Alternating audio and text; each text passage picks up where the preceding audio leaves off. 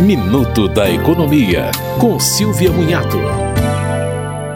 O governo aprovou o calendário de pagamento do abono salarial em 2023. O abono de até um salário mínimo é pago para quem trabalhou por no mínimo um mês com carteira assinada em 2021.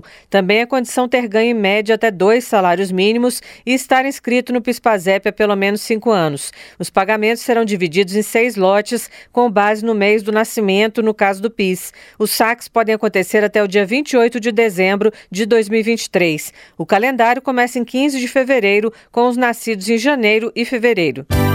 Você ouviu Minuto da Economia, com Silvia Mugnatto.